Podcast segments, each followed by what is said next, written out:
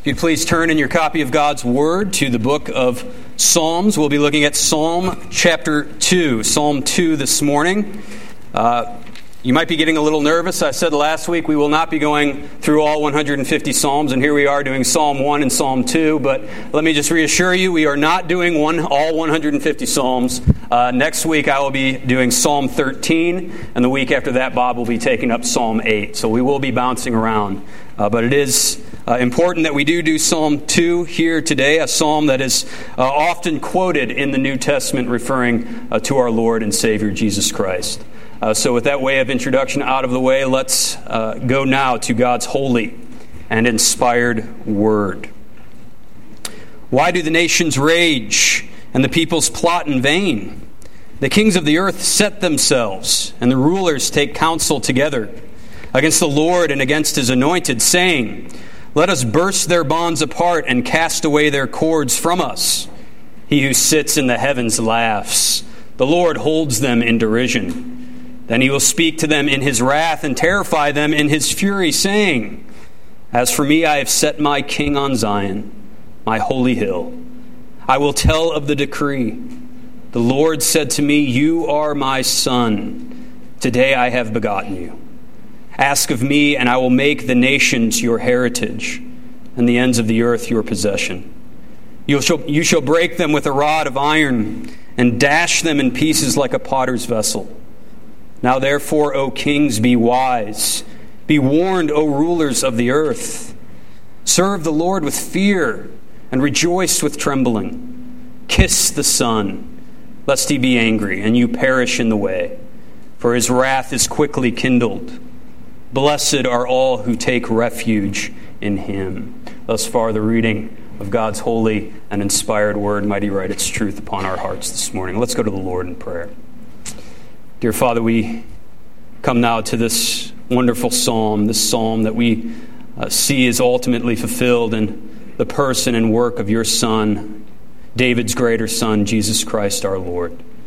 And so we pray, Lord, as we look at this Old Testament psalm, might we see Christ, our Lord and Savior, seated up on high at your right hand. Give us your spirit, give this feeble preacher your spirit, that I might preach your word faithfully and faithful to your word, and use it to penetrate the hearts of your saints. It is in Christ's name that we pray. Amen.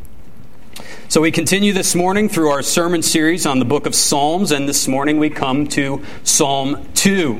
Uh, psalm 2 is what we often call a royal psalm, a kingship psalm. You might recall last week when we went through Psalm 1, I said there were six different kinds of psalms in the Psalter.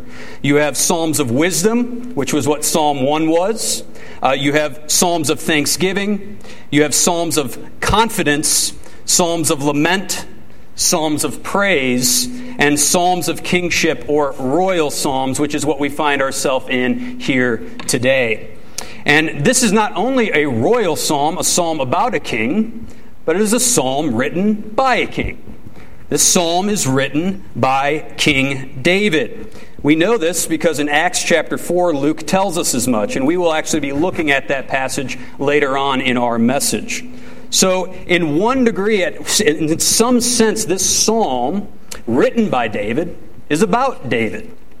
But we also know, because we go to the Old New Testament, we see that this is one of the most often quoted Psalms in the New Testament. And when it's quoted in the New Testament, it's referring ultimately to the person of Jesus Christ. So, this psalm has really two layers to it it's about David, and it's about Christ. It's about the Davidic kingship and David's rule and reign, and all those that will follow in his line and their rule of, and reign in the seat of David and his throne. And it's about Christ. Now, we know that this is not mutually exclusive because Christ is ultimately the fulfillment of the promises that God gave to David. That Christ would be that Davidic king that would bring that everlasting kingdom. So, for David to speak about the Davidic rule and the Davidic kingdom is for him to, at the same time, speak about Christ. And we're going to break this kingship psalm into three sections. The first section is going to be verses 1 through 3, opposition to the anointed king. And then verses 4 through 9, uh, God's response to the opposition. And then finally, verses 10 through 12, the response of the people.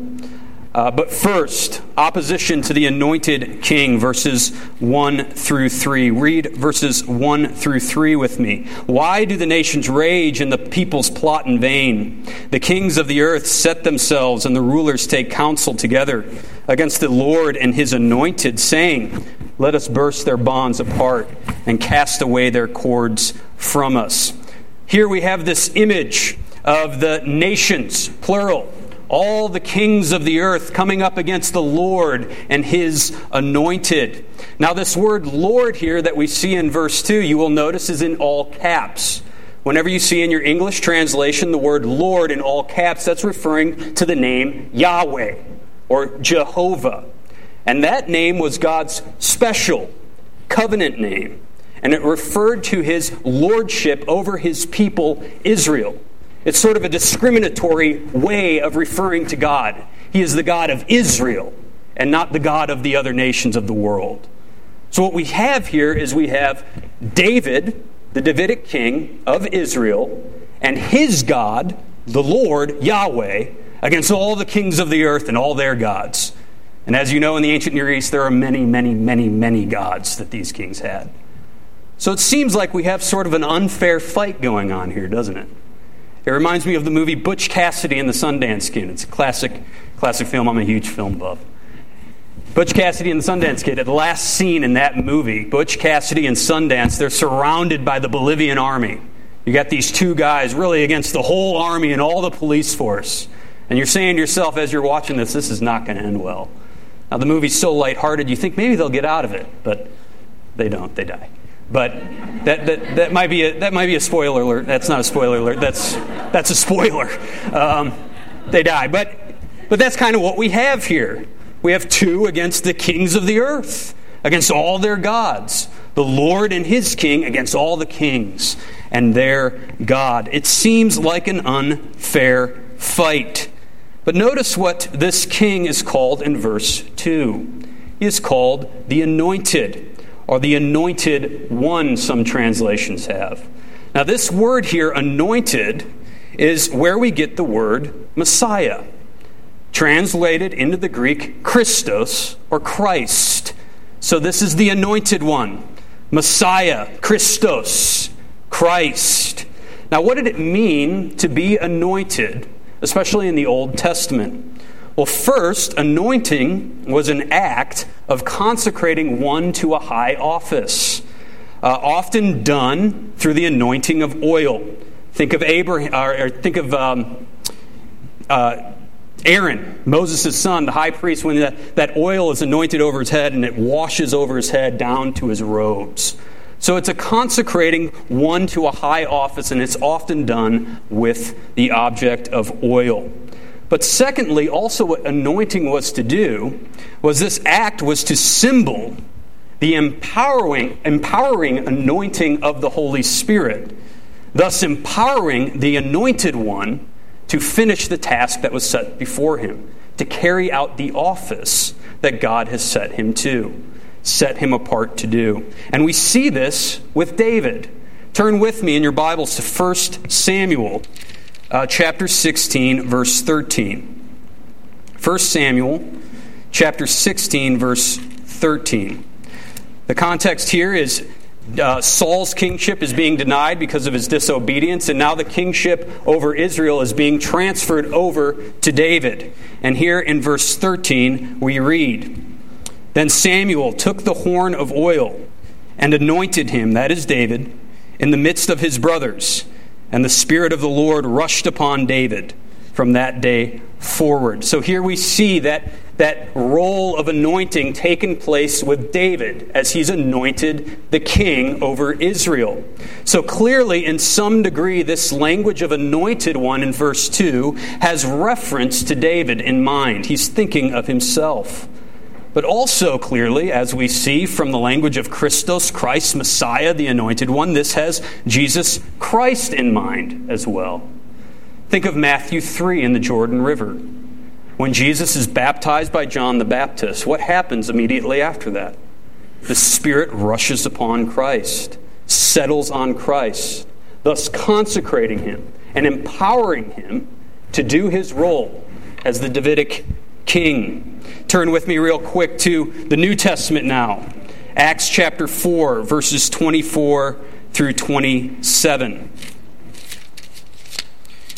Here we have a clear reference to Psalm 2, verse 24 through 27 of Acts chapter 4. And when they heard it, they lifted their voices together to God and said, Sovereign Lord, who made the heaven and the earth and the sea and everything in them, who through the mouth of our, uh, of our father David, your servant, said by the Holy Spirit, Why did the Gentiles rage and the peoples plot in vain? The kings of the earth set themselves, and the rulers were gathered together against the Lord and against his anointed.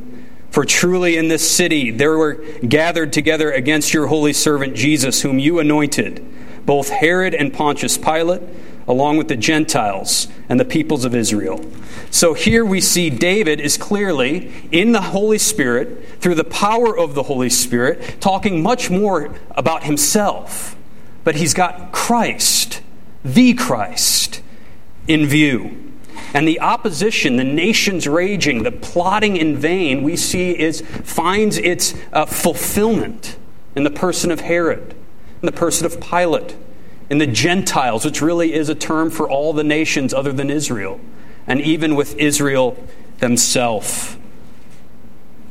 So we see that opposition to God's king, to Jesus Christ, will come to nothing. As David says, their plotting is in vain. Because even the enemies, when they think they have Christ beat, when they think they have the victory won when he's hanging on the cross, it is in actual reality a method that God Himself is using, that Christ is using to bring defeat to His enemies. We have a lot of military here. And I'm sure they would tell you that if you can't defeat your enemy by killing them, then you're never going to win. If your enemy that you're trying to defeat, and if you kill them, that death is used by that enemy as an instrument himself to kill you, you can't win. There's no way of killing God's anointed king. He uses the cross itself, his death itself, to defeat his enemies. Their plotting in, is in vain. Why, oh, why do the nations rage? Verses 4 through 9, we get God's response to this opposition. Verses 4, verse 4, read with me. He says, He who sits in the heavens laughs, the Lord holds him in derision. So, how does God respond to this massive army, these kings of the earth that surround him? He laughs, he chuckles. Notice he doesn't even get, off, get up off of his seat. He's sitting and he laughs. You would think if you had all the kings and all the rulers of the earth coming at you, you'd at least get up. You'd at least brace yourself. But God sits and he laughs. Why does he laugh? Notice where he's sitting. He's sitting in heaven. Notice the contrast between the location of God and the location of the kings in verse 2. The kings are of the earth. He's in heaven, and the kings are of the earth. Brothers and sisters, no matter how scientific, no matter how massive the army is, no matter how intellectual the opposition to God is, at the end of the day, it is of the dust, and to dust it shall return and it is no match for the eternal King who sits in the heavens. He holds them in derision. Really, this, this gives off the idea he mocks them. Recall last week we looked at the scoffers. What were they doing? They were mocking God. Well, little do they know that God here is mocking them the sovereign Lord of the universe who uses the universe and the strings of the universe to carry out his own redemptive plan, mocks them. And how does he mock them? What do we learn from Joseph? What do we learn from the cross? He uses the very evil of his enemies as his own device to carry out his own good purposes and his own good ends. He mocks those that dare oppose him. And he uses what they think are instruments of victory over him as his instruments of victory over them. He holds them in derision, he mocks them.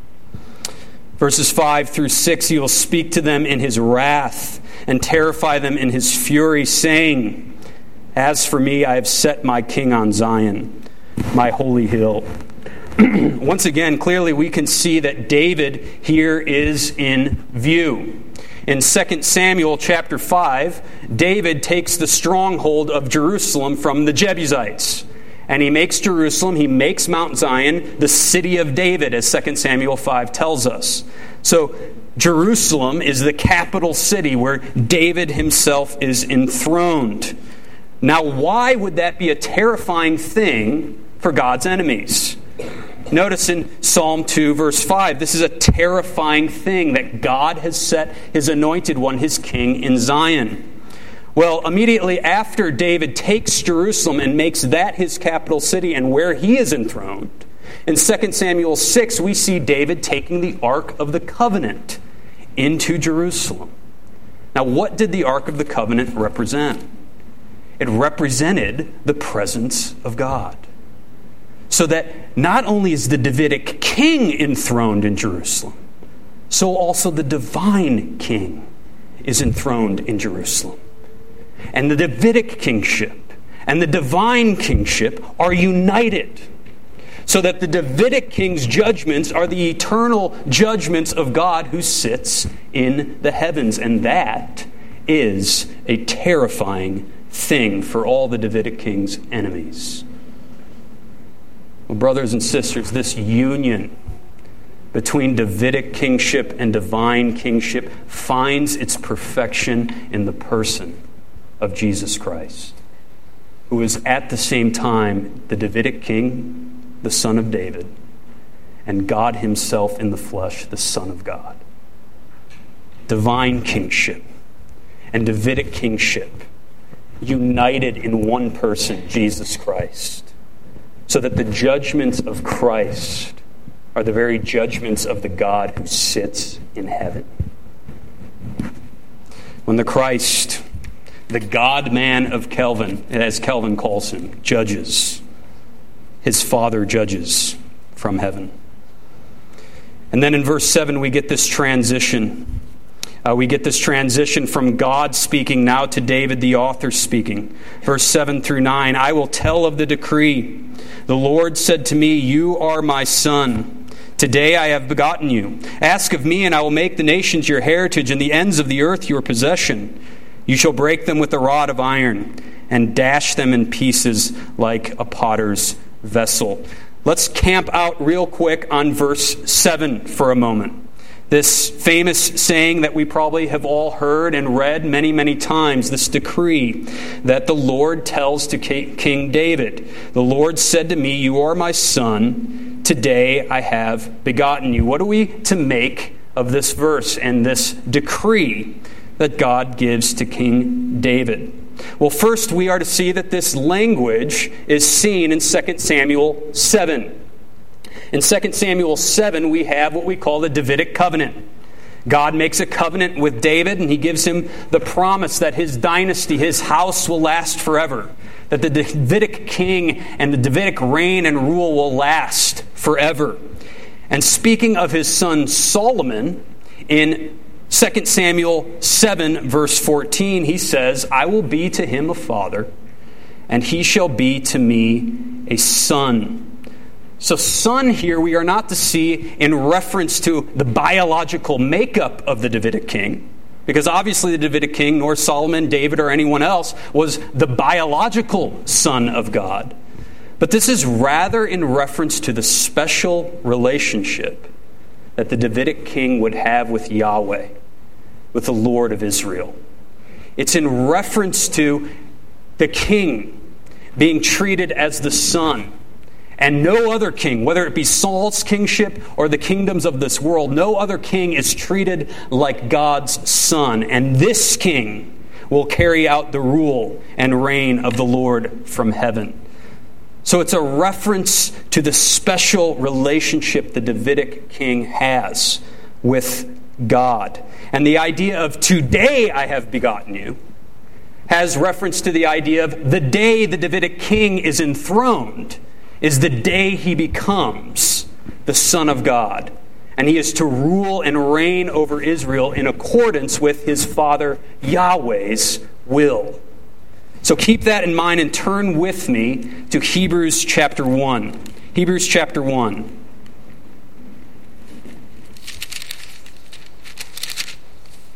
Hebrews chapter 1, verses 3 through 5.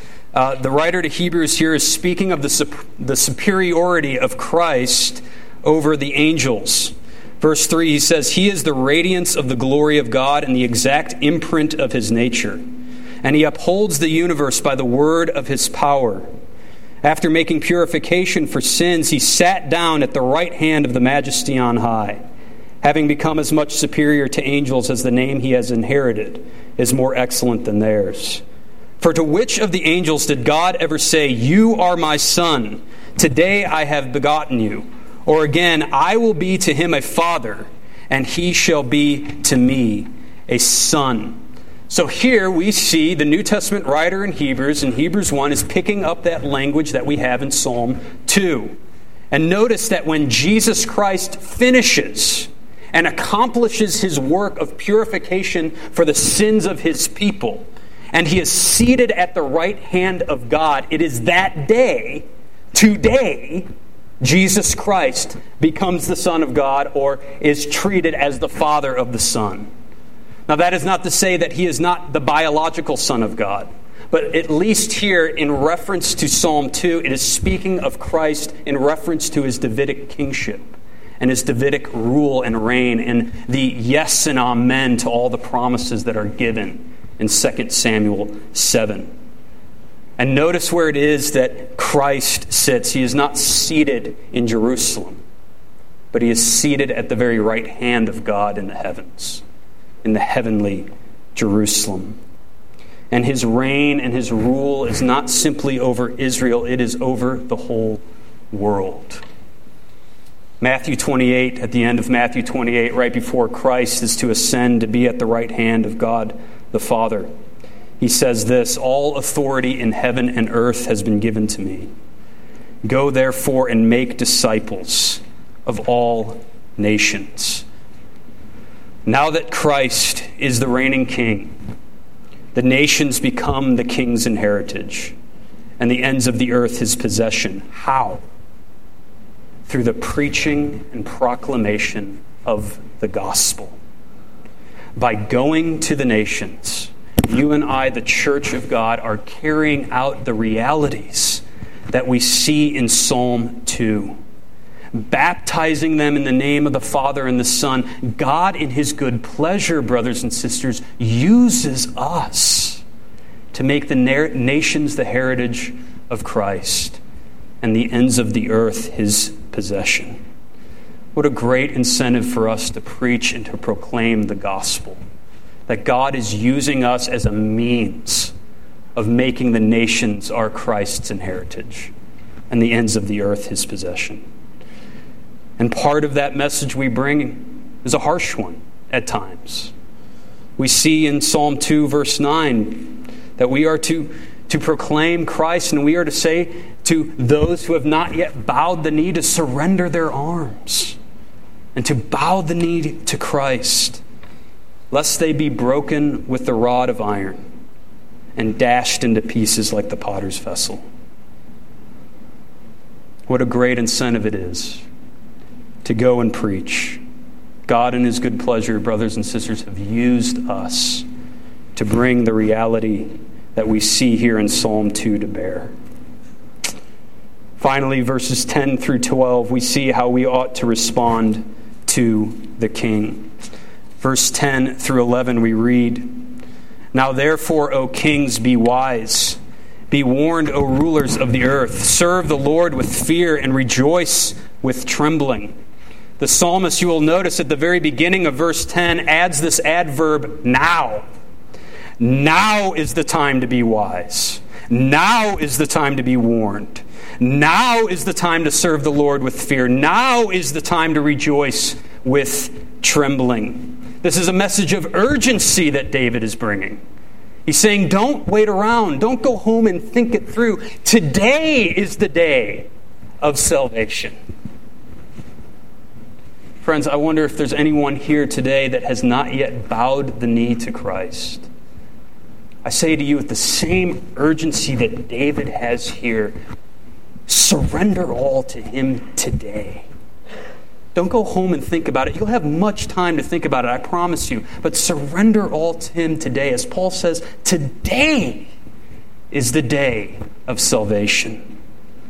David has a sense of urgency about his gospel proclamation here.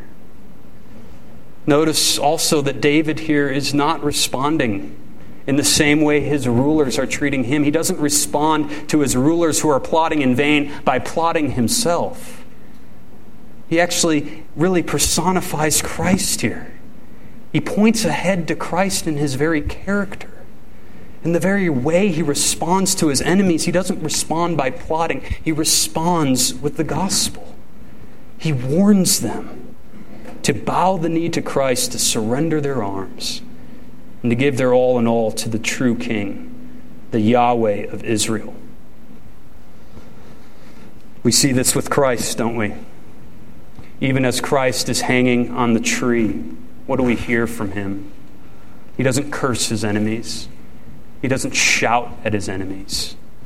In his greatest agony, as he's shedding the blood for the world, as the wrath of God hangs over his shoulders, he says, Forgive them, for they know not what they do. Here with David, we see in his very character, pointing to Christ, loving his enemies, and proclaiming the gospel. Verse 12, we read, Kiss the Son, lest he be angry and you perish in the way, for his wrath is quickly kindled. Blessed are all who take refuge in him. This language here of kiss the Son is language that shows one paying homage to the king. What would often happen in the ancient world is they would come to the king and they would kiss his hand in order to pay homage to him. Well, friends, what do we see when we kiss the hand of King Jesus? We see what Thomas saw in John 20 we see nail marks. We see the marks of a crucified king. So that when we kiss the hand of King Jesus, we are at the same time claiming him as the one who has taken on the wrath of God for our sins. And all those that fail to kiss that crucified hand will continue to have that wrath hanging over their heads, and their way will perish and the wrath of God will be kindled against them. Notice how the psalm ends. Blessed are all who take refuge in him. There's that word again that we saw last week in Psalm 1. Remember how Psalm 1 began? The very first word, blessed. Happy. Happy is the man who takes refuge in him. Brothers and sisters, the bonds and cords that these uh, kings of the earth in verse 3 seek to, to break loose from are not bonds and cords of hate. They are rather, as Hosea 11 says, bonds and cords of love. When we would rather in our sin pay homage to the kings of the earth, God draws us, God drags us into the refuge of his Son, where we are safe, where we are secure, where we are happy in the refuge of our crucified and reigning King. Let's pray. Dear Heavenly Father, we do thank you for King Jesus, who is our crucified and reigning King, who has come and fulfilled all the promises that you have given to King David. And we pray, O Lord, that you would unite us to him by faith, that your wrath would not be over our heads, but that we would bow the knee to Christ and find our true joy our true happiness in Him. Bless us now, we pray, as we seek to live as emissaries of Christ, to go out into the world and to proclaim the gospel. It is in Jesus Christ's name that we pray. Amen.